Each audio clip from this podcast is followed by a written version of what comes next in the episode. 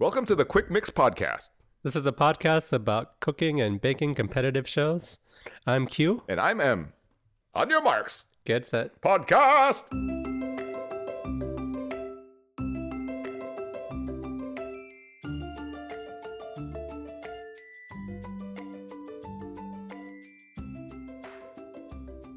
Hey everybody, this is Q, And I'm M. and welcome to our coverage of episode 9, Patisserie Week, aka the semifinal. Just right off the bat, I think this is the best episode of the season. Yeah? I think it had everything. Um, I mean, it was triumphant. It was controversial. There's a lot of controversy in this episode. It was stressful, but like stressful in a good way. It was stressful. It was emotional and kind of like unpredictable No, it was predictable. and also shocking. You think it was predictable? well, we talked about it last episode. Yeah, it's just like when it came down to the end of this, I I genuinely had no idea what was going to happen at the end. Hmm. and we will get to it later but usually i have like i have an idea even though i might say it on the podcast like i didn't know who was gonna like go home i had an idea this episode i really had no idea Even the second time you watched it, you still mean, had no idea. i watched it the second gonna- time and i it was i was still shocked but uh yeah i think when people look back at this season i don't think they're gonna think of the finale i'm sure it'll be good but i think they'll think of this episode Hmm, would you disagree That's saying a lot. I think it had every. I mean, the only way that this episode could have been a little bit better is if it was a bit like, I guess a little funnier, like had more jokes in it. Because I think it was so much like tension, and so much like stakes and so much emotions that Yeah. like the comedy side of it wa- wasn't all there. I know. I wanted to bring that up because we you know, cover our funniest moments, and I really didn't have one because I was just so. Stressed or Yeah, anxious. yeah. yeah. But that's like a that's like a compliment to like the other aspects of the show. I think this That's a tense. compliment to the producers. The producers will come into play this episode. but yeah, I think this is all timer. One of the great Bake Off episodes. If not for the comedy, but for the tension. And like I watched it the second time. Mhm. I was even tense during the second time I watched it. And I knew what was gonna happen. But like just seeing everything kind of like spinning. Yeah. Yeah, and you, I, I would recommend watching this episode twice if you haven't done it. You just kind of know, you notice more things. I like twice. Twice is good. Yeah, yeah, yeah. Is that like a K-pop band or something you're following? Yep. Anyway, uh, let's get into the intro. Noel is David Bowie. Matt is Freddie Mercury. And I must say that Matt actually looks like. I know Matt has dressed up in the past before for skits. I'm like, oh, he, he looks the worst out of all of them. I Uh-huh. don't think he looked that bad this time. Okay, that's a compliment. Yeah, I think I think Matt looks pretty good as Freddie Mercury. Yeah. He looks I thought he looked different with hair, you know? Well, whenever there's something on his head or his chin, it's usually a winner. Yeah, no, that's true. Matt says it's nice being a ghost. You don't have to wait for the episode to come on TV. You can just watch Bake Off as it happens. No mentions that you can also knock over a cake and have some fun. Mentioning Sura from last season. Did you did you remember that when Sura's cake knocked over from last season? They were bringing their bakes up, and there was like a fly or something, Yeah. and she sw- swatted at the fly and toppled over Yeah. tray. It feels like so long ago, but that was just last season. Yeah, it, it seems like it was more than one season ago for sure. um, yeah, Paul comes out as Elvis Presley. He does some cool karate moves, hiya, you know that kind of thing. That's probably not the right uh, noise for that. that sounded highly authentic. then Prue comes out as herself, and they're like, "Hey, are you Buddy Holly?" She's like, "No, I'm Prue Leith." And then, uh, as a show of unity, all four hosts introduce the show together, and yeah, that then we get on with the episode. And what an episode do we have? We hear from some of the bakers. First, we hear from Christelle. She says, Clearly, I'm the least capable baker. I'm most likely to go out this week. Patisserie is not really my thing. But enough of the negativity. I just need to enjoy it. Because the worst thing that could happen is I go out as a semi finalist And that's not too shabby. Hmm. We hear from Giuseppe. Giuseppe says, I'm not surprised. I'm standing here. And I'm like, huh? He says, I'm shocked that I'm standing here, which I thought was pretty funny. He pulled the fast one. He pulled the, yeah, he pulled the, the 180, the misdirection. Yeah. He says, I had to buy new clothes because I didn't expect to make it this far. And did you see the shirt that he was wearing? I did, yeah.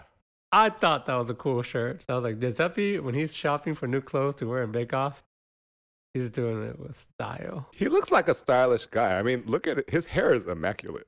He can pull off, I think he can pull off like some like very like bold prints and colors that I, I probably cannot. Oh, I'm sure you're right. Uh, next, we hear from Jurgen. Jurgen says, Of course, it would be extremely exciting to be in the final patisserie week. The tasting grade should play to my strengths. The looking grade is what I have, or is that's where I need to hone my skills. So Jurgen saying that he he said he he might be okay this week is what he's saying. That's what I interpreted. We hear from Chigs. Chig says, Chig says, this week I do feel like a bit of out of my depth. In the practice tent, I made the mistake of looking at the other's bakes. It was like, oops, what have I gotten myself into? So we learned from this that they do get like to work in their practice, or I guess they do get to work in the tent and practice their bakes in there. Mm. And I think it's also interesting, like as a strategy kind of thing, that they all get to see each other's practice Right. because I didn't really know that they got to do that. But it makes sense that they would just go in there the day before and like practice their signatures and showstoppers. Or they could watch Harry Potter. I was, but I was just about to say that we could be Lizzie and watch Harry Potter, of which you know, We heart her. yeah, we heart her and we heart Harry Potter. Uh, yeah. Yeah. So shall we get into the signature bake? Let's. All right, for the signature bake, the bakers are tasked with making eight patisserie style layered slices. The layered slices should be identical, and when cut into, they should hold their form. The judges will be looking technic or sorry, the judges will be looking for technically flawless, high-end bakes. Noel says basically you just have to make patisserie very proud. Or he says patisserie very proud. Then Matt asks, "Who is Pat?" And Noel says, "It's a plumber from Bolton who loves the show." That was one of my funnies. Because there wasn't that many other jokes. yeah, there wasn't. Yeah. So Pat Issery was, Pat, was pretty good. you gotta make him proud. That patisserie. yeah. Uh, the bakers get three hours for this challenge. Prue says, I love Patisserie Week because it gives the bakers a chance to show how skillful they can be. We're asking for eight identical layered slices. Paul says, We want those lines to be visible, clear, and absolutely impeccable. This is all about finesse and exquisite flavors. They really, for some reason this season, they really kept using the word finesse. Did you notice that? They did. It wasn't just towards Lizzie. No, like like other seasons, it would be style or substance. Right. For some reason, like they all got a thesaurus this season, and they're like, "We're gonna use this word."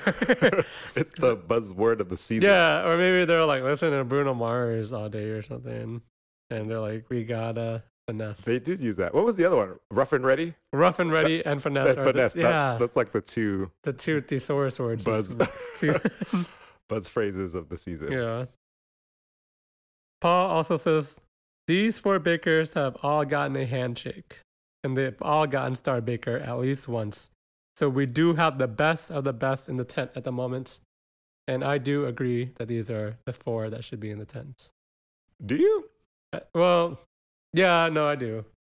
Because I'm trying to think of who else I would put in there. It's possible that Freya? had Freya had been in free from week, yeah, she could have gotten a star baker. yeah, that's, she could have gotten handshakes. that's debatable. Yeah.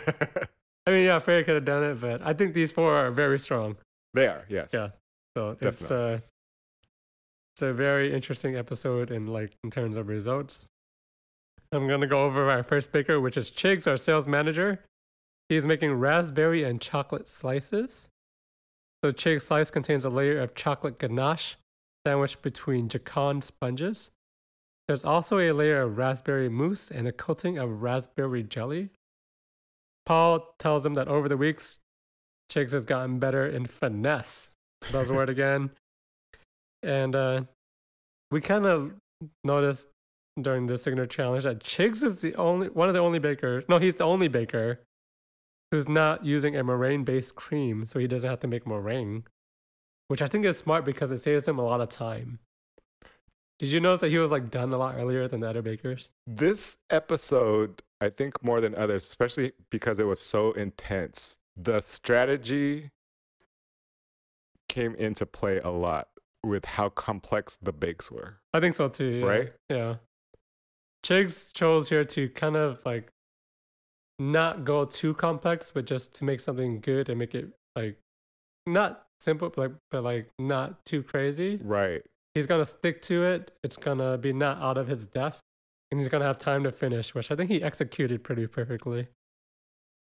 So I mean, uh, Chigs is up first during judging in the show. Prue says his layered slice looks very good. Paul looks at it and says he likes the nice sharp lines and that it's very Parisian. So after this, Paul and Prue take a slice and they take a bite.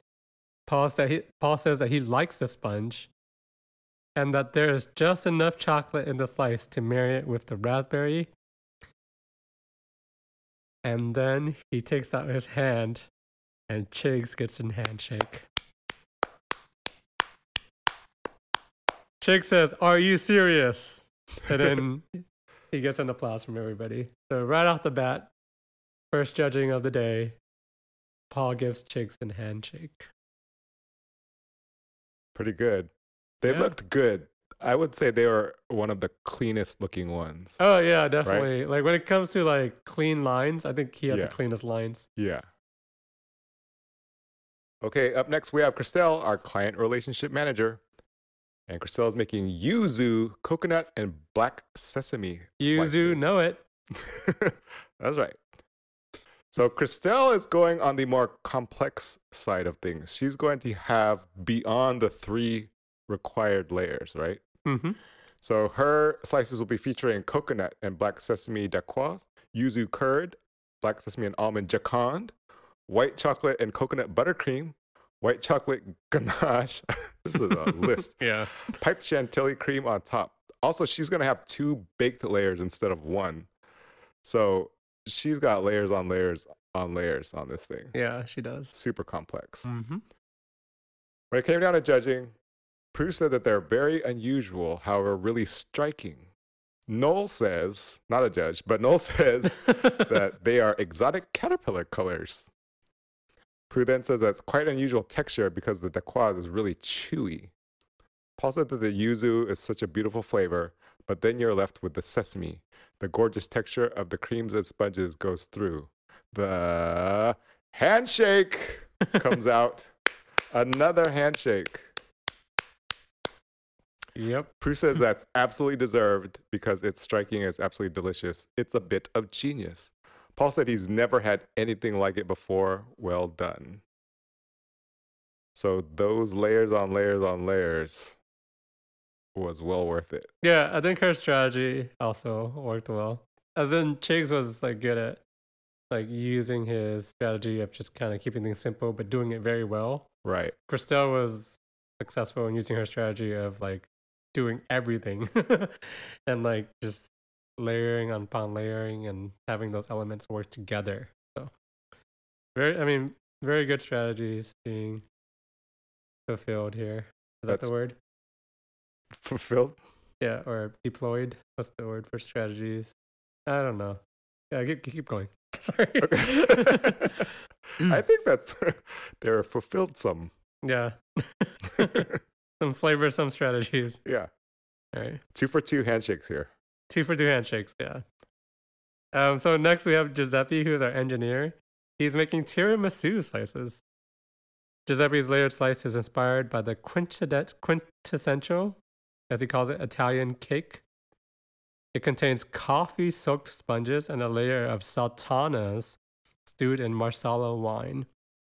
It's kind of funny because, like, at the exact moment the judges are coming to talk to Giuseppe about his bake, It's also when Giuseppe realizes that he made a big mistake and he had batter in the oven, but what he realizes is that he hadn't had put the flour in Right, the batter yet. right. So they came at the exact moment he was like scooping out the batter from like the tray and like putting it back into the mixing bowl. Key ingredient. Yeah, key ingredient as we learned earlier this uh, year from uh um oh, I'm forgetting her name already. Maggie? Maggie, yeah, who did that in technical. yeah. So I thought that was pretty funny. Um, comedic timing, I guess. Yeah. And that was the funniest moment of During judging, Prue says his slice looks very elegant and very stylish. After taking a bite, Prue says because the joconde is soaked in coffee, it is super soft and delicious. At this point, Paul kind of like pauses and has like a look on his face. And this is, I'm not kidding. My wife was like, this is the point where my wife said, Oh, Paul's gonna give him a handshake, like jokingly. Yeah. And then Paul took out his hand and gave Giuseppe a handshake. And then my wife screamed. And then as Paul is shaking Giuseppe's hand, he's saying, he says, How annoying is that? Which uh, I don't know how to interpret that. Like, is it annoying to Paul that he had to give out three handshakes so far? it was annoying for someone. Right. Paul says the marsala wine in there and the stewed sultanas give it a very good body. So he's describing the baked like wine. Giuseppe says that he can't process anything that the judges are saying at this moment because the handshake, and he's trying to fight back tears. Prue says she's never had an afternoon in the tent as as satisfactory as this one. And after this moment, Noel says, Wow, three handshakes. Dot, dot, dot. All right, and finally, up next we have Jurgen, our IT professional. So Jurgen was the only one who had a themed bake. I thought the theme was super cool. Murder at the opera. I'm into it. His wife came up with that name. I like it. So she had tasted it has beetroot in it, so she had tasted the beetroot and thought it was crazy, but then she really liked it. That thing looked very beat like when the colors came out, I was like, that is definitely beat. That's where the murder came from. Right. Right.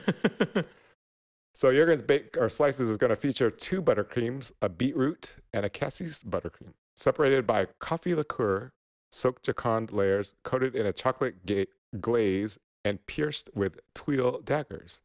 And they literally say opera on the top of the cake or the slices. He like pipes in the word opera on top. I thought it was done very well, very elegantly. They were, they were. Jurgen tells us that he likes the opera. His favorite is Alban Berg's Wozzeck because it's multi-layered and has a lot of hidden things, a bit like his bakes. Hmm. And then he gives that classic Jurgen chuckle. so during judging, Paul says that's very nice. The layers look stark sharp. The daggers make it because it does look very different from a traditional opera cake.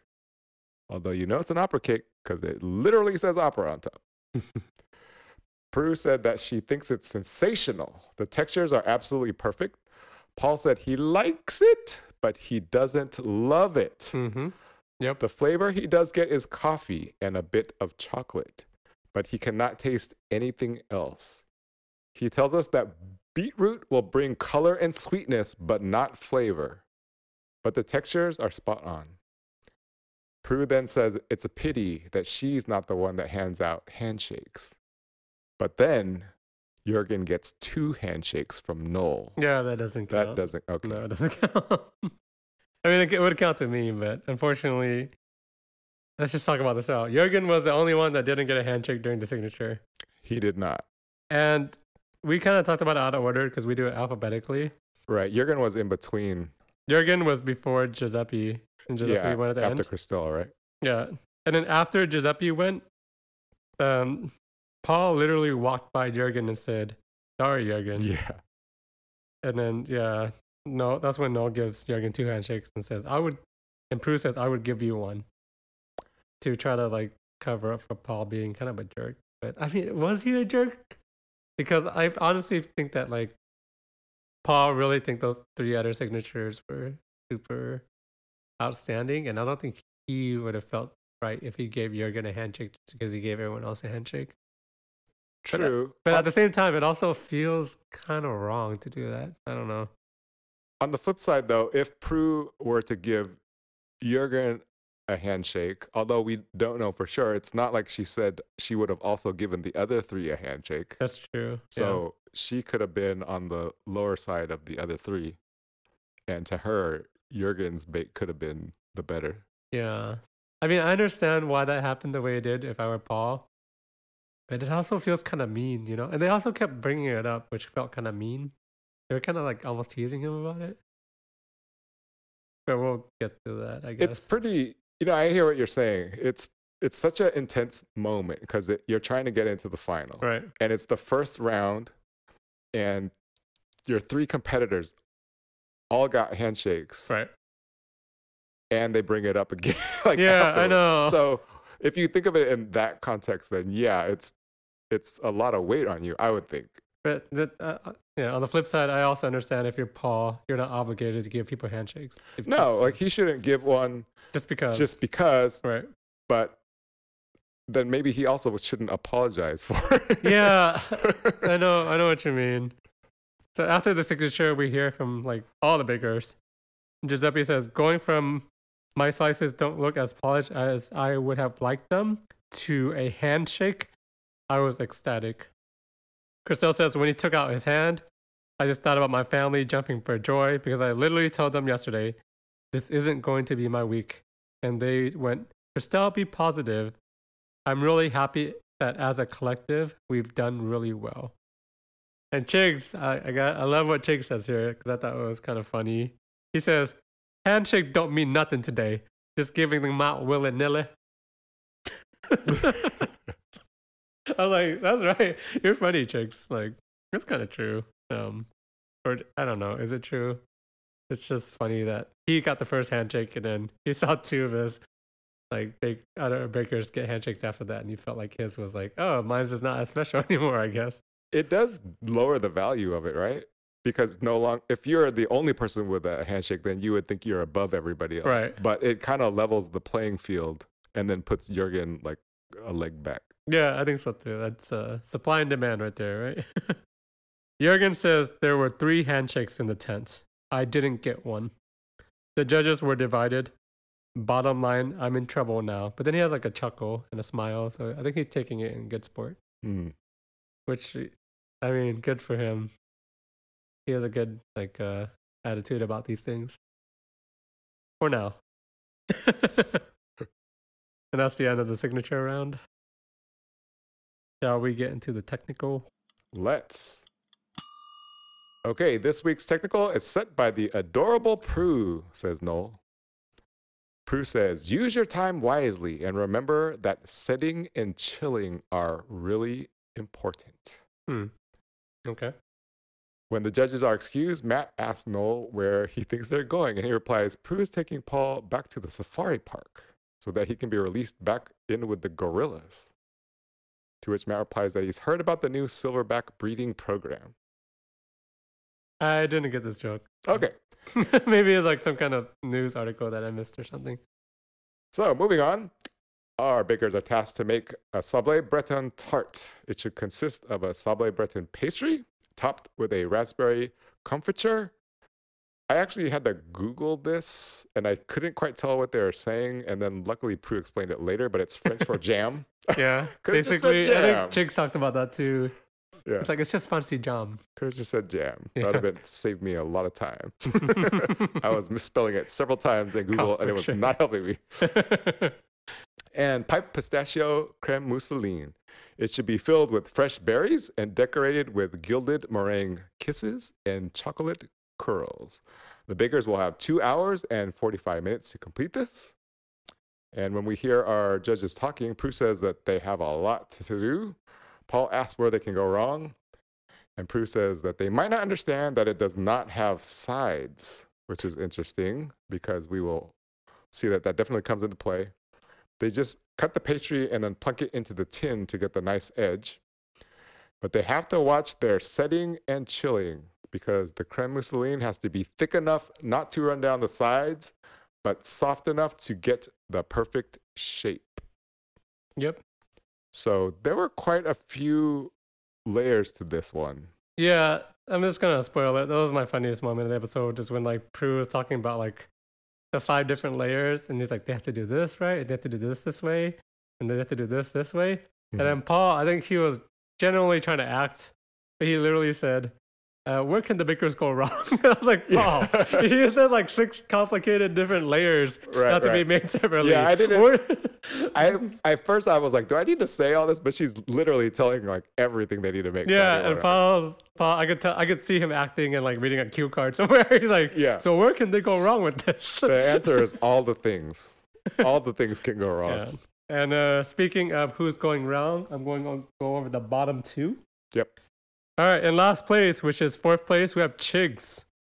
During judging, Paul says right away that his mousseline is terrible because that thing was runny. like when he was making it, I was like, that is not the right consistency. Then when he put it on his like bake, I was like, ooh, that doesn't look good, Chigs. Yeah. Everyone else looks like set. His just kind of like ran everywhere, Yeah. and it wasn't a good look. and he also kept mispronouncing mousseline as Mussolini, the dictator. but Noel called him out on that, which I thought was pretty funny. He's like, "Yeah, Mussolini, this Mussolini." Yeah. So back to judging. Um, Chigs admits that he kind of did have trouble with Mussolini. It wasn't set. Prue says the meringue kisses were not well piped. he lost his tip, He did. He, I, he, right? I happened to me once, and then when that happened to him, I laughed. that, I was like, how does that technically happen? Because the way piping bag works is like you cut out, you know, you snip out the little bottom of it, right. and that hole is supposed to be smaller than the tip. The metal tip, right? Right. So, so if you lose a tip, that means that you're either like squeezing way too hard and you're kind of breaking the bag and stretching it, hmm or the the hole that you cut wasn't big enough. So- Yeah. One of those things happened. He he lost a tip, but that was funny. So that's probably why his meringue kisses did not work out well. They also said that his biscuit base was too soft and that it was underbaked. And they're like, well, even though it's underbaked, it would have been wet anyway because the mousseline would have just made the biscuit soggy. It's pretty soupy. yeah. So overall, they said underbaked, mousseline not set, and then they jokingly say, but besides that, it's fine. But you know, they're just being sarcastic, I guess. Uh, next to last place and third place, we have Christelle. Uh, not doing well in technical again. During judging, the judges say her bake looks pretty, but the base is very, very thin. But I think that was like criticism for all of them. All the bases were too thin for the judges. Right.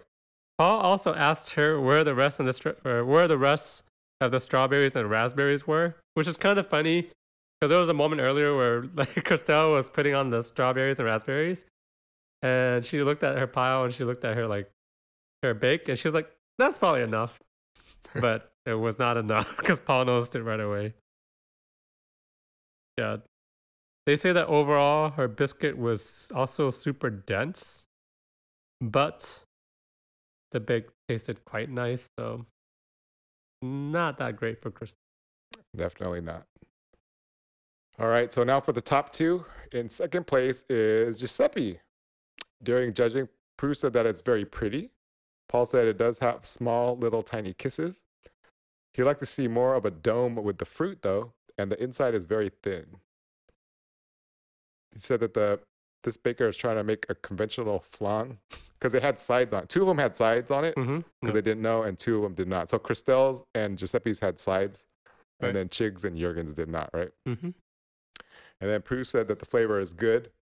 Final judgment, Paul says that the subway is far too thin, but the overall appearance was quite nice. Which leaves in first place and a comeback. Here is Jurgen. During judging, Paul says that from the mousseline up, upwards, it looks good, but the base is very, very thin. Prue does say that it looks a bit overbaked. Paul says that he thinks it's slightly overbaked as well. However, Prue says it actually tastes quite good. And Paul says everything is good. He's just not happy with the biscuit. But that was sort of across the board, right? Yeah, he didn't like anyone's biscuit. It was far too thin. I think they were looking for like a bigger biscuit overall from somebody. Final judgment, Prue basically reiterates that the biscuit was a fraction overbaked, but otherwise it's very good. Hmm. So we get to hear from our bakers at the end. And we hear from Jurgen first, and he said that that went really well. What a relief, and that he will certainly sleep better. Christelle says second last is not great, But you know what? She just not want. She just did not want to become last because that would have put her in a really scary position. Hmm. Chig says that the technical was a disaster. That was probably his worst bake out of the 26 bakes that they've done. That was the worst one. He did say that. Like all of the bakes, like all of the bakes, that was his worst one. He thinks. Uh-huh. He says he does better with his back against the wall, so he'll come out swinging for the showstopper. And then Giuseppe says he's very happy, second position, fantastic. He said the first day was really positive, which was a good way to start the second day. The showstopper, a patisserie, is very difficult, and he expects it to be a very tense day. and boy, is he right. We don't get a roundtable in between the technical and the showstopper. But where do you think the bakers are ranked at this point? We had three bakers in the signature that got handshakes, Right, and Jurgen didn't. right, But Jurgen got first place in the technical. right. So if I were to rank it, I don't know how I would do this because I don't know how much they weigh each thing. To me, a win in the technical is worth more Then than first place. No, no, then the handshake because there's no places in. in the signature. Yeah, I think so too because it's literally like ranked one, two, three, four. but then you would theoretically have to say that Jurgen was in fourth place Going into after technical. the signature if he was the only one that didn't get a handshake. I think that's correct. Yeah. But, but we're also putting a lot of weight into Paul's handshakes because Prue said she would have given him one if that was her. that's thing, true. right? So I don't think Jurgen. So how far out was he? I don't. I don't know. I mean, Jurgen is not definitely at the bottom here. But then I don't know who is at the bottom. Maybe Chigs because he got fourth place in the technical, and it, his bake was, I guess, the only like truly bad bake of this episode. You know? I mean, if you're self-proclaiming that that was the worst bake that you've done Yeah. over all of the weeks of baking, that is pretty bad, right? Yeah, I think he was probably at the bottom going into the showstopper, even though he got a handshake and the, sh- the signature. Mm. So if I were to rank it, I would be Giuseppe at the top. Then either Christelle or Jurgen, depending on how much they weight. Probably Jurgen, because getting first in technical is important. Then Right. Christelle, then Chigs. Okay. Yeah. That's fair. Uh, I just wanted to note that during the technical, was it that point that Noel came up to Jurgen and asked him how he felt about the other three uh, bakers getting a handshake and him not getting a handshake? And he Jurgen just kind of walked away from, or he talked with him a little bit, but he's like, "I gotta go do my bake, man." He kind of walked away from it. Yeah, he he was visually, I would say, visually flustered in a way yeah, when Noel, you know, because sometimes Noel comes to talk to you during crunch time. yeah. It felt like he was like very focused on like trying to get this right and get this done well. yeah, And Noel was just bringing up like this annoying thing that happened in the morning. and he kind of just he, as in Jurgen, kind of just ignored him and like moved on with the bake. Yeah, it kind of reminded me of like you know how like in the NBA, after a game, they they have to talk to the press. Like the players are like yeah, post game interview. Yeah, they're obligated to right. They have to do that, Sure. Yeah. and even the losing side has to do that. And I could just tell like oh, this guy doesn't want to talk about this right now. Mm-hmm. I felt I felt like that to me, that kind of energy. Mm-mm. And then yeah, I think there's a joke made about it in the showstopper too. But let's get into it. Let's get into the showstopper. Let's. All right. So for the semifinal showstopper bake, the bakers are asked to make a themed banquet display comprising of at least 12 entremet desserts arranged around a beautifully crafted edible centerpiece. The bakers get five hours, which is the most time they get for a showstopper this season. No jokes, minus the three and a half hours that me and Matt come around and wither in your ear about any old nonsense. And then this is when they kind of show a shot of Jurgen, but he's laughing, so you know he has a good sense of humor about this. That was probably just a cut from Like episode earlier- episode two when he was Yeah. Star Baker. he was seething. yeah, they just keep. They kind of like. They like to carry on the jokes with the teasing in this show, don't they? I don't know. Am I looking at it too much? no. Okay. so Paul says this is going to be going to be one of the most difficult challenges they've ever done in the tent. An entremet is a delicate dessert. It's layer upon layer of beautiful textures and flavor. He says there are bakers in there fighting for their place in the final. I can't tell who will make it, but it will be interesting. Prue says that she is looking for finesse. She says that when you cut into the entremets, they should look absolutely staggeringly beautiful. And she says the more skills the bakers could show us, the better. So, our first baker in the showstopper that we're covering is Chigs. He is making an, a dessert called the apple doesn't fall far from the tree. So, Chigs' the showstopper is based on an apple tree his grandparents had in their garden that he used to play with when he when he was a kid. His centerpiece is in the shape of a tree made from cinnamon biscuits. So I kind of thought this was kind of brave because a couple of the other bakers, when they made their centerpieces, they used uh, like Rice Krispie Right. or like what they call it in this rice cereal or something. Yes. The puffed rice. puff with rice, yeah, puff rice. But instead, he decided to like just make a biscuit and kind of do some construction, which I was like, props to Jakes for doing that because I think that's a lot harder than the puffed rice. His entremets uh, also kind of look like apples, and they're filled with caramel apple, white chocolate mousse, and they're coated in a dark chocolate shell. And then a shiny red mirror glaze is put on them to make them look like an apple. Um, and this is all sitting on a hazelnut biscuit. so there's a lot of elements to Chigs' entremets. Uh, when talking to the judges, Chigs admits that he, when he did this in practice, it never worked. and Noel says that he loves it that Chigs is living life on the edge. And Chigs says, You have to. So this is pretty cool. And then at one moment, um, after Chigs is assembling his biscuit tree, you see him accidentally break off a chunk of it, Yeah. which they showed in the preview in the beginning of the episode. I was like, oh no. And it was one of those things where they showed like early on, and I dreaded the whole time. But it wasn't that big of a deal. He just like, I'll just like put it back together with some like frosting. Yeah. so no, not a biggie. During judging, Prue said that his apple doesn't far fall far from a tree. Showstopper looks very impressive. However, the purple color of the apple kind of makes them look like plums, which I was like, you know, Prue, that's a good point. They do look like plums. Um, I think he needed more red to make them look like apple. Yeah. They were not what you would expect. Chigs uh, plays along and he says, uh, "Yeah, they're they're called pink ladies." Yeah. which is funny. Paul says that he loves the entremets because they are sitting on a biscuit, and also the biscuit looks well done or is well done. And after cutting in and eating the entremets, Paul says that they are exceptional. The apple, caramel, and chocolate flavors work well together, and they're all well balanced. And then Paul says to Chigs that he's been on quite the journey and tells him, Look at what you've done. That is very, very good. So, uh, very good judging for Chickster. My only thing that I kind of noticed during the judgings of these showstoppers is that these four bakers spent so much time building those biscuit towers Mm hmm that the entremet surrounded. Mhm. But when it came time for judging, they I don't think they cut into the biscuit and ate it and talked about it.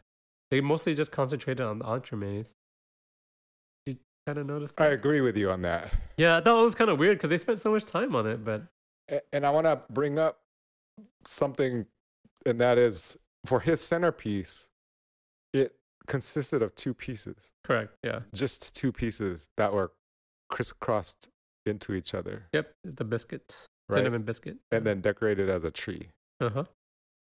So I think I mean it's pretty impressive, but it looked nice. Don't get me wrong. Like I, I really like I like the idea. I like the theme. I Uh-huh. liked how they looked. It- They looked like they tasted really good. but they didn't taste it. But well, not the they taste the entremets. Yeah, but they didn't taste the Right, tree. But they didn't really put a lot of weight into the construction or, look of it that much either. You know what I mean? Yeah, I guess that's true. I think like the main, I guess when like I saw the pictures and they were describing their bakes, I thought like that biscuit towers were gonna be pivotal. but when it came to judging, they just really concentrated on the entremets. Yeah, it was kind of an afterthought. Yeah. Right? Yeah. So I thought that was just that threw me off for a little bit, but that was interesting. Yeah. All right, so up next we have Christelle. She's making a tropical wedding with entremets featuring vanilla and coconut crémeux, centers encased by mango bavoirs, and passion fruit jelly surrounding a wedding themed centerpiece featuring a fondant candle and topped with a meringue flower arch. Good job on getting through that sentence. I'm pretty sure I didn't get everything right. This bake is dedicated to her sister Chantel, whose name rhymes with Christelle. Don't they have another sister whose name also rhymes? Yeah, with- It's great. It's so good. Yeah. yeah. So we learned that her nuptials have been postponed due to the pandemic. We also learned that Christelle will be doing two batches, one with one less sheet of gelatin because in practice they were overset. hmm We learn from when she's speaking with Noel that uh, they're talking about the arch, right? And Noel asks if she can limbo under it. And we learned that Christelle has actually won a limbo contest on holiday. hey. So she and Noel agree to a limbo contest if she reaches the final. So we'll have to see if she makes it. And if she does, we'll have to look out for that limbo contest. Ay caramba. So I gotta tell you, I'm not sure what where you're going with that, but I, I don't know. I, I don't. I just felt like I wanted to be Bart Simpson for one second. oh, okay, okay. I gotta tell you, this thing was pretty immaculate looking. Yeah, this. Like it was intricate, it was well done. The flowers, we know she's good with her decor. This thing had finesse. I, I knew Christelle was good at piping flowers. I didn't know that she was that good at piping flowers. Uh, this thing looked really. At one point, I was like, how did they let someone who's this good at piping flowers be on this show about amateur bakers? but yeah, she's really good at piping those flowers. They had like, you could tell that the, the like, when she piped it, it wasn't just like one color. Yeah, I think she had to do that mixes. yeah. And the way it came out it was like very nice and very intricate. So she knows her piping skills. But you don't have to take our word from it. Let's hear from our judges. Paul says it's stunning. Prue says that she loves the colors, and if it was in the middle of a wedding table, all eyes would be upon it. Paul says that what he's interested are, in are the entremets. They look like little works of art. Then he tells Christelle that they're flawless, and he doesn't know what to say. Hmm. Prue says that it's just beautiful. The passion fruit is really strong. The mango much silkier. It's just lovely. And then Paul gives her an applause. Yeah. The Paul applause. Yep. Not quite a handshake, but Yeah. After her judging, I told my wife, Christelle is going to the final limbo contest. Yeah. I was like, well, they promised a limbo contest and they can't set that up and like not have it be fulfilled later because the viewers would just be angry. I don't know. Weren't we promised mimes on one of these seasons? I don't think that was explicitly That was- oh, promised. yeah. I was like, yeah, they would have cut that out if they like if she wasn't making it to the final. And then like after I saw her bake, like just the way it looked, I was like, oh, she's going to the final. Christelle's making it. I don't yeah. know. I mean, she did get second to last in the technical. That's true. All right. All right, next we have Giuseppe, who is making a leaning tower of Pisa. So his display is inspired by the city of Pisa, which he lived in for about 10 years, and that city is in Tuscany. The centerpiece is a representation of the Leaning Tower, and it will be made from puffed rice and marshmallow. I've always wanted to go, this is kind of off, off topic, but I've always wanted to go to the Leaning Tower of Pisa and then pose in front of it like I'm pushing it back straight up. I just wanted to do that so bad. Why don't you do it? I will do it. All right. I'm gonna look so strong in the picture. yeah. Anyway, um, the entre- his entremets will have a chocolate custard surrounding a cherry inserted in the middle of it. This is all covered with a pine nut bavois. And Giuseppe admits that he hasn't practiced this from start to finish. Which the judges are like, okay, man, you haven't practiced this from start to finish. During judging, Prue says, it's amazing you haven't even practiced this. It looks amazing and is leaning more than the Tower of Pisa. Paul says the entremets look fairly straightforward on the outside. All the work of an entremet is on the inside, and then he cuts into it very dramatically. After he tastes it, Prue says the bavois is very delicious, but the pine nut is not coming through.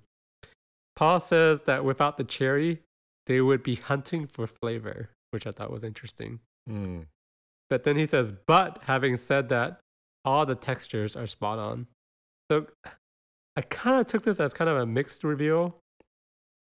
I thought it was on the better side. Like like on the good side, but still kind of mixed a little bit.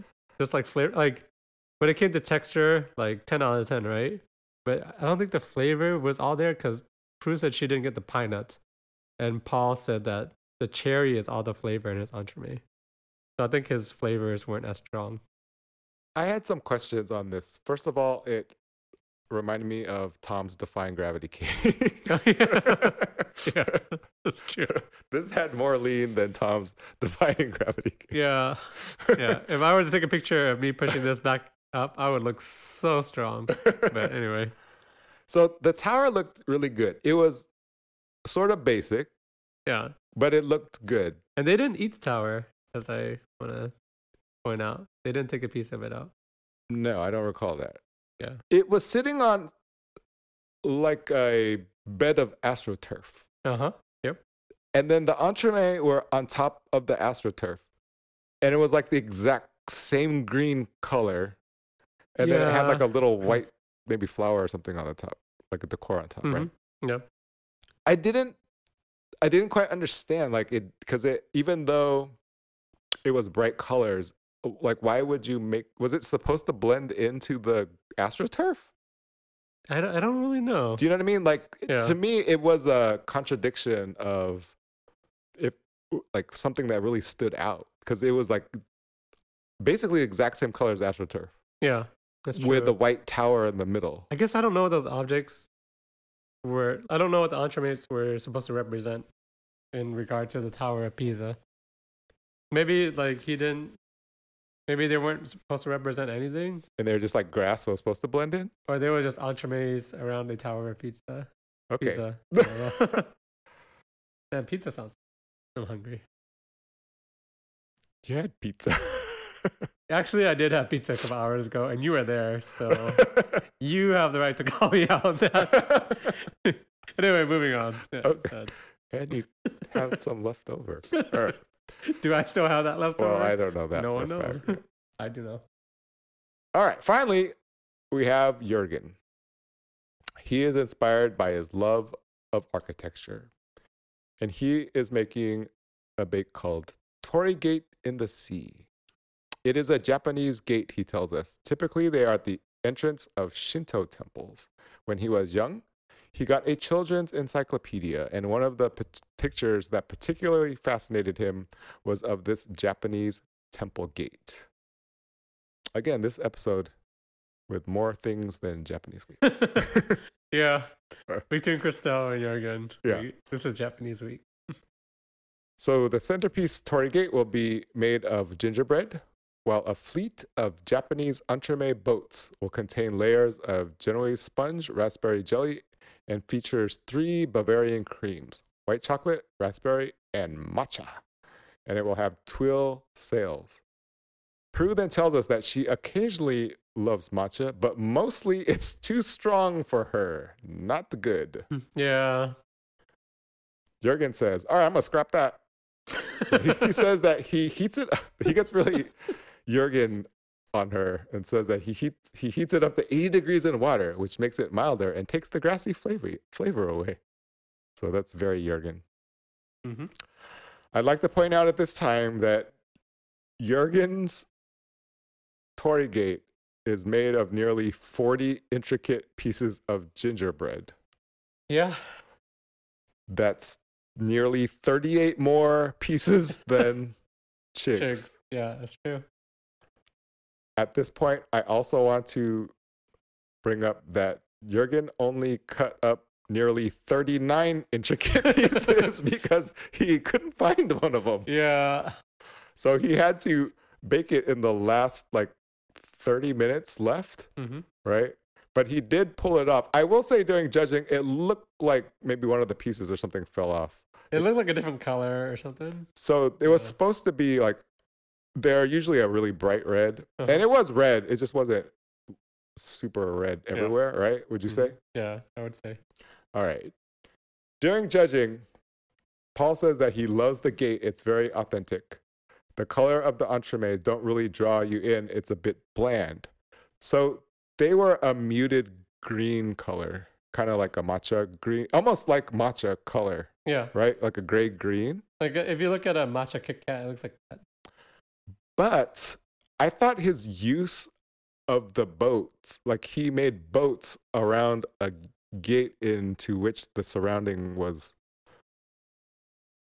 like it was a match. You know what I mean? Like yeah, so I see what you're getting. it, it added yeah, some value to the overall bake, don't you think? because Giuseppe, he just had the Leaning Tower pizza and entremets around it, and you're like, I don't know what those entremets were supposed to represent. Jurgen spent all his time creating a whole scene and a scene from his childhood. What I think, like strategy wise, where he might have gone wrong is he spent too much time on the uh, gate.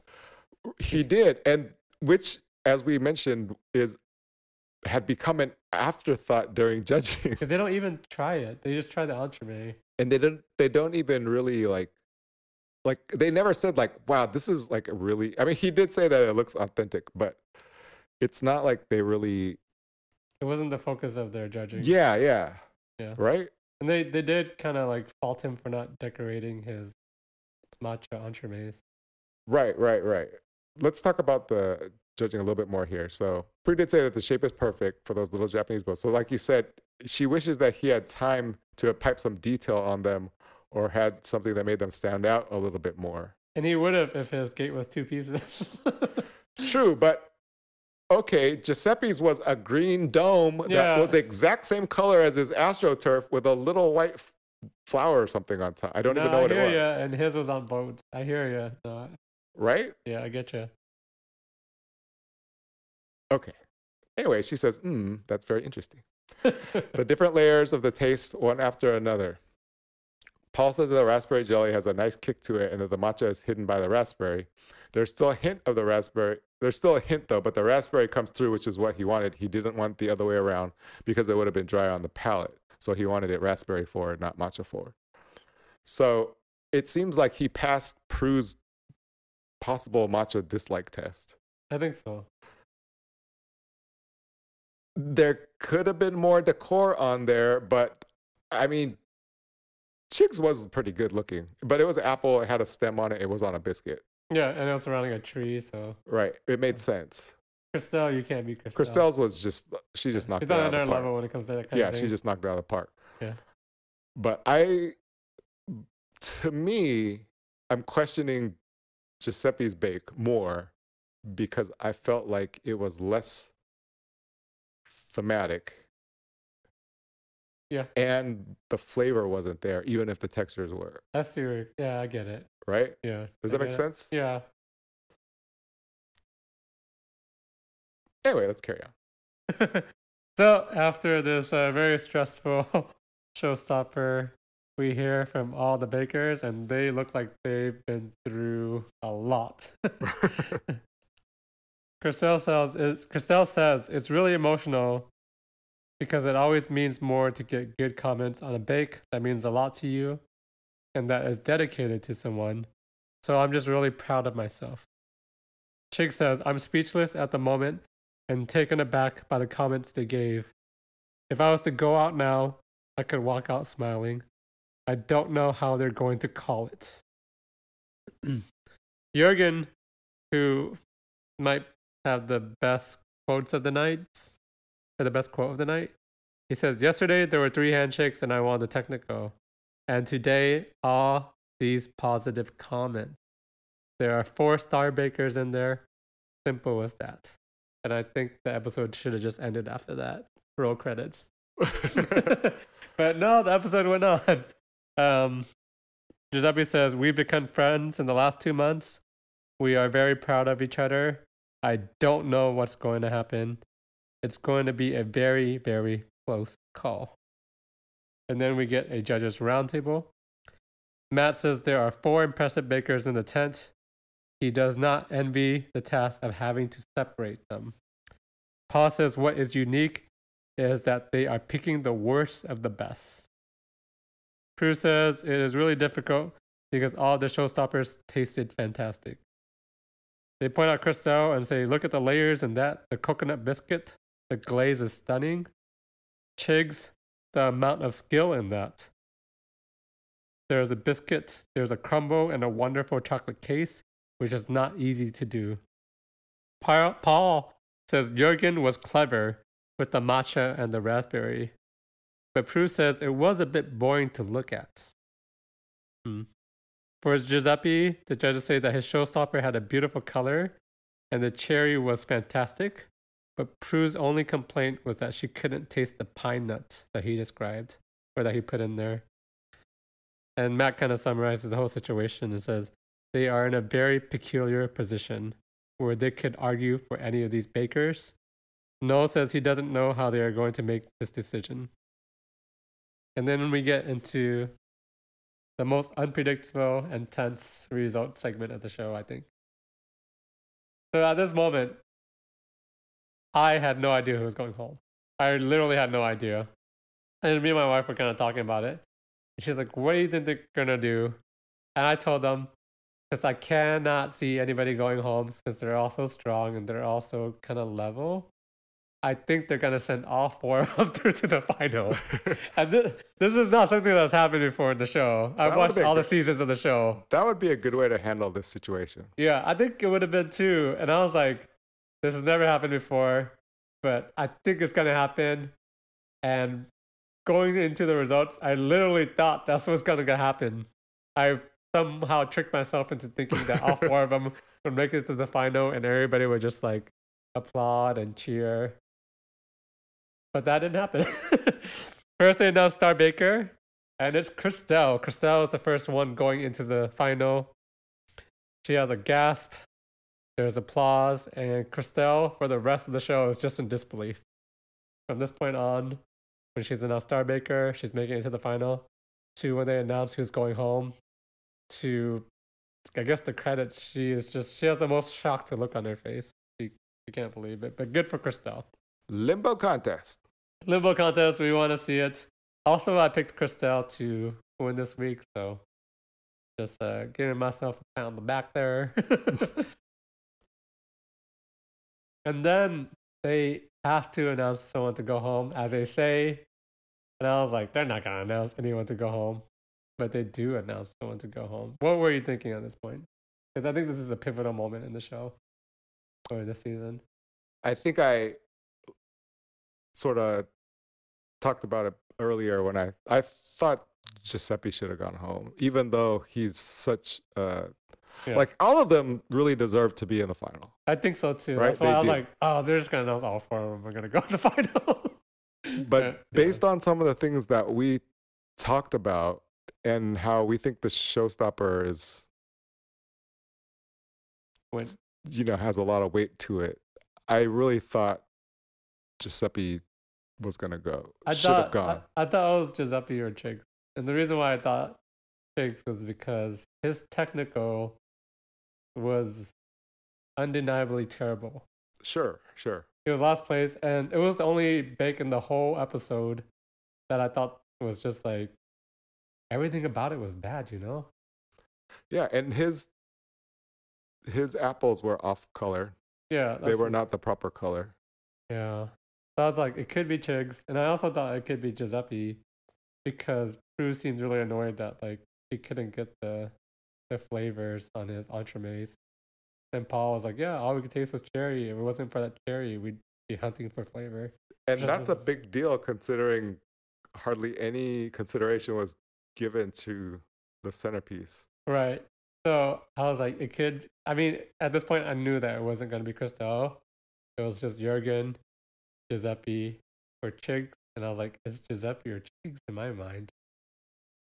And then they announced he's going home, and it's Jurgen. Jurgen. They announced Jurgen's going home. And I was pretty shocked that I Yeah, I I had to like process it for a second. Like, you know how they announced he's going home, and then like like Jurgen gets to talk, and Paul says a little something. Yeah. I didn't process any of that. like, I only got that the second time around. But I, I was pretty shocked. Uh, I'm assuming you were shocked as well. Yeah, I just and not because I picked him. I just didn't think that he it, he deserved to go home. Yeah, because like even last week when it was, Lizzie like pulled off an ace at the end, they said, you know what, we're gonna look at it as who deserves to be in the semifinal. Right. But then this week, like they didn't do that. They didn't look at who deserves to be in the final because maybe it was too hard for them to do that, so they had to just concentrate on this episode. The rationale and the judging is, I don't know. I just thought it was, I thought it was weird, and I still think it's weird that Jurgen is not the final for this season. I I immediately thought to myself, okay, producers win.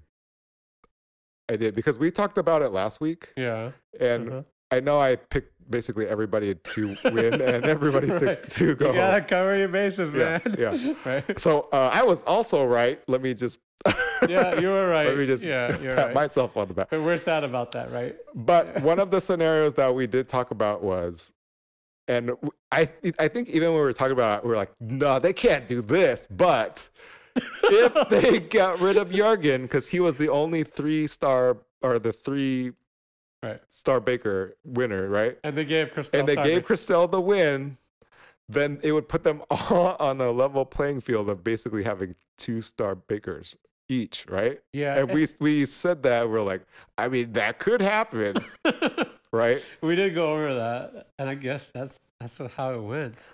And we didn't. I don't think we talked about this, but during the signature, they called time.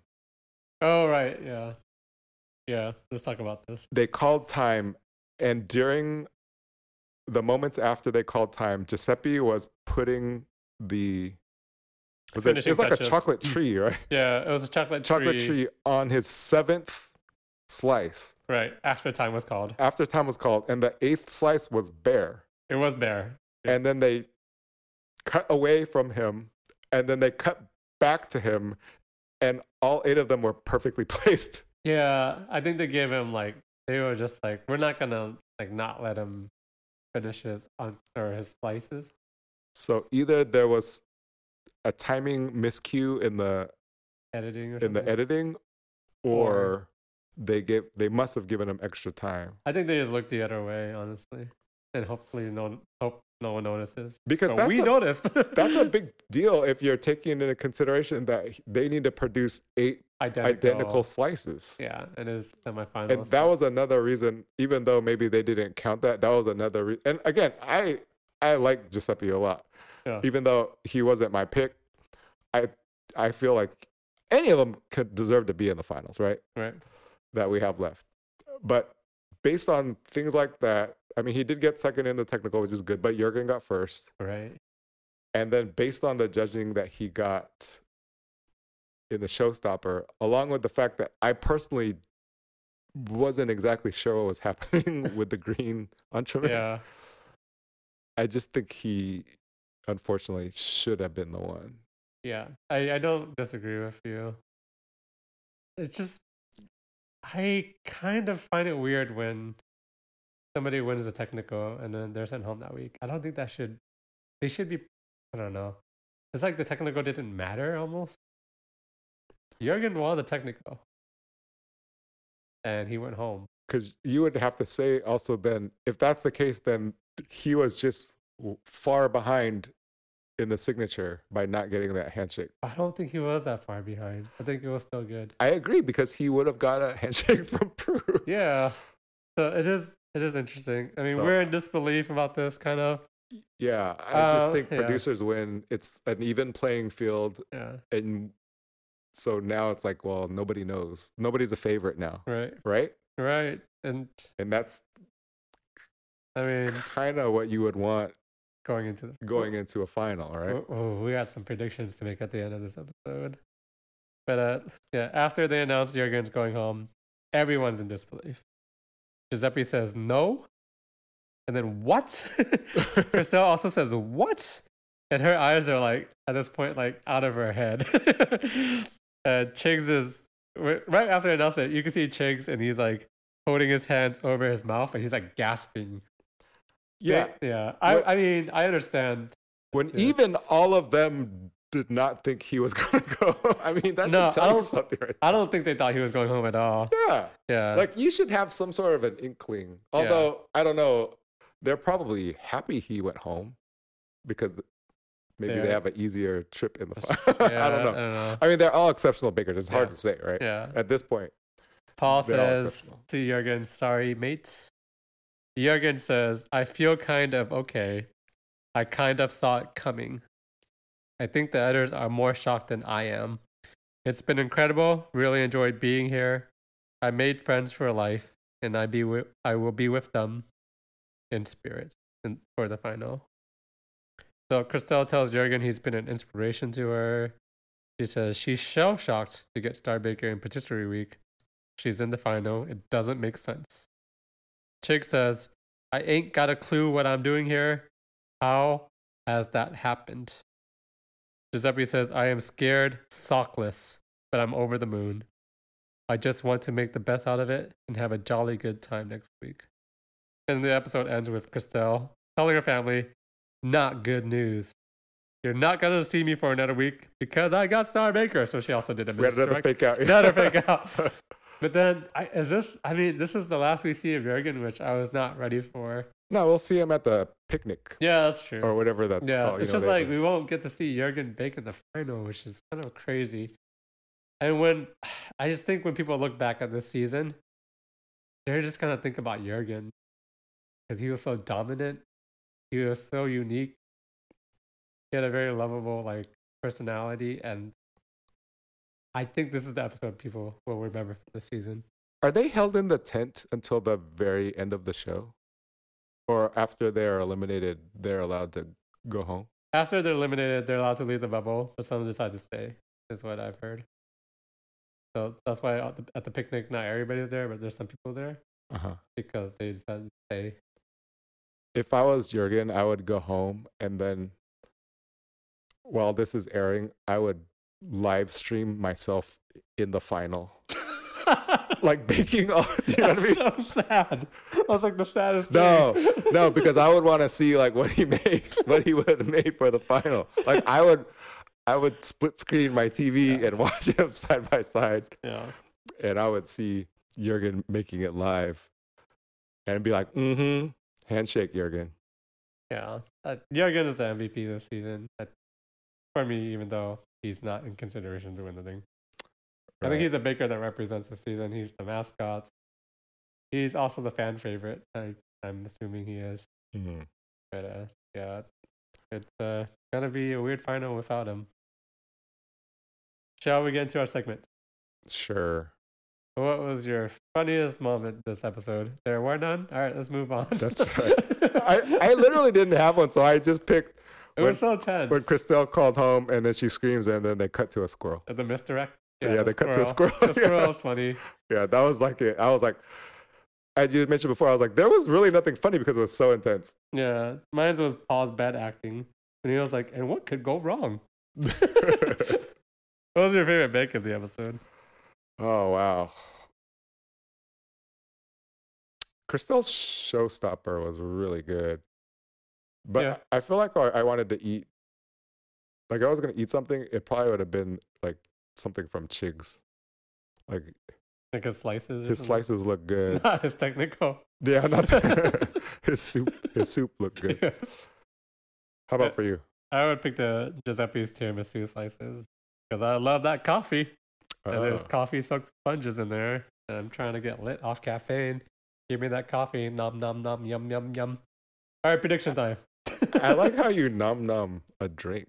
Yeah, it's well, it's tiramisu. It's not a drink. Oh, okay. Well, you Yeah. said give me that coffee. In the tiramisu. Oh, that's form. soaked up by the sponges. Oh, okay, okay. I'll give you that. All right. Let's come down to this. All right. Next week is the final. Yeah. We just have to pick who is going to win Bake Off this season. Who? Who? who? Who is going to win Bake Off this season? Uh, everyone's on the board. There's yeah, you can pick anybody because this is the last episode. We have one left. There's only one winner left. So Chigs is gonna go home. I really, momentum wise, I think Chigs has a lot of momentum. He does. I don't know if he has like, I don't know if he has the like the expertise or like the experience to like. The final is like a whole different thing than like that rest of the episodes because there's so much pressure on the bakers, and it like a lot of the season it just comes down to who deals with pressure. and it's literally called final, so we don't know what they're baking. Yeah, usually it's a mix of all things, and it's usually a mix of things that those three individually have struggled with. So it's probably something that's 3D, something that is highly decorated, Ooh, interesting. something with, Highly decorated. something with finesse. Oh, can't be rough and ready, huh? yeah. So Chigs has the momentum. He he's like peaking right at the right moment, right? so is Christelle though. I mean, she's just Yeah. coming off Star Baker. But like just two episodes ago, they said Christelle is erratic. Either she's terrible or she's amazing, Right. and she's not the best at technicals. Giuseppe hasn't been doing well. I think Giuseppe kind of peaked a little bit early because, like, not this episode, but the episode before, his showstopper was actually not a good showstopper. Like, Mm. he didn't do well. I, I don't know. I'm trying to talk this through, and I can't get to. Uh, There's something in my head that's throwing me off too. It's it's playing mind games with me, and that's they showed the preview of the next episode, Uh-huh. and Giuseppe forgot to turn his oven on or something. Did you see that? Yeah. He's like, my oven, it wasn't on. But in my head, is like that like a ruse? Is that like when Chigs broke his tree, but it was like not a big deal? yeah. Do you know what I mean? be. I don't know. All right, you, you you go through your prediction here while I try to marinate on this. Okay. What I think is going to happen is Freya, Jurgen, okay. and Lizzie are going to come back for a battle royale. I think that would three be my on favorite three bake off for the title. yep. Uh-huh. This is fan fiction at this point. But go Oh, on with your fan fiction. Wouldn't you want to see that though? I would rather I see would that. I would love to see that. Oh, okay. Yeah. But Three bakers who had left when they shouldn't have. fan fic. I think Lizzie. All right, yeah, okay. I feel like I feel like they're priming Chigs for some reason. And what also sticks in my head is when Paul said, You've only been baking a year. Look look how far you've come. Don't quote me on that. That's not exact words, but basically that's what he was saying. yeah, right? but I think that like I, You think that might have been insi- it for him. I think that was his like episode where Yeah, but he didn't win or anything. yeah, Like he got the worst in the technical. that's true. He didn't win Star Baker. He did get a handshake, but and he still got those compliments. So he didn't peak yet. Right. So for those reasons, I'm gonna say Christelle. I knew you were gonna do that. why, why are you saying Christelle after you justify Chigs? because I am also erratic with my Uh-huh. choice Yep. predictions. Are you also good at piping? You mean like flowers and stuff? Hmm, yeah. No. okay. Christelle, huh? All right, Chigs. Kurt Chigs. Final answer? I had to be Regis Philbin. Is this your final answer? Uh, I'd like to phone a friend. Chigs, it is. I had to stick with my original prediction. the Giuseppe. season. Yeah, yeah, Giuseppe.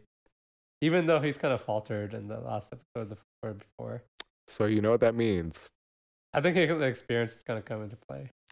So if I pick Chigs and you pick Giuseppe, that means Christelle's gonna win. I, I mean, probably. I'm pretty sure that's going to happen, but I I have to stick with Giuseppe. I think he's had some shaky bakes like recently, so I don't know how well he does under pressure, because maybe the pressure gets to him and he forgets things. Like he forgot to put in the flour and the preview. He forgot to turn on the oven. I think Chigs had a mishap too. In one of the, I think they all kind of. Yeah. It's hard to tell because it's just an edit, right? Giuseppe. Yeah, I'm gonna stick with Giuseppe. All right, I'm going with Chigs. But it's gonna be Christelle. Yeah. Ugh. I don't know. Viewers, do you know? Do you guys have predictions? Let us know your predictions. Yeah. Uh, hit me up on Instagram. Yeah. Quick Mix Podcast. Let me know if you think I'm right and it's gonna be Giuseppe. If M is right and it's gonna be Chig. Or if you are right, it's gonna be Christelle. This was a great episode. I don't see how the finale will top it, but we will have to find out Yep. next week when we find out who the winner of this whole season. We got three two-time Star Baker. Yeah, they're all even on Star Baker medals. Got a level playing field. All deserve it to go in. Yes. We're gonna find out. uh, it feels. So, I don't know. It feels so crazy that it's next week that it's ending. But uh, thank you guys for listening to us. Thanks for listening. We look forward to watching the finale, and then having emotions, and then talking to you guys about it to process those emotions. This podcast is really just our personal therapy. Wait, you were recording this the whole time? I'm just kidding. Uh, thank you guys for listening. we'll Yeah, we'll didn't- catch you, guys next you week. didn't for the say bye. Yeah. Bye.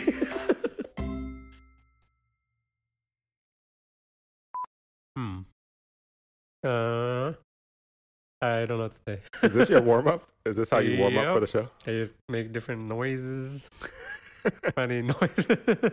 okay. Uh, what patisserie? Um, slices. Some saucy looking slices. Uh, this is what happens when you just leave me to myself. I, just, I don't know what I'm saying. I think you're warmed up now. I think you're warmed up. Nice and warm. I'm just gonna drink this seltzer right here. All right.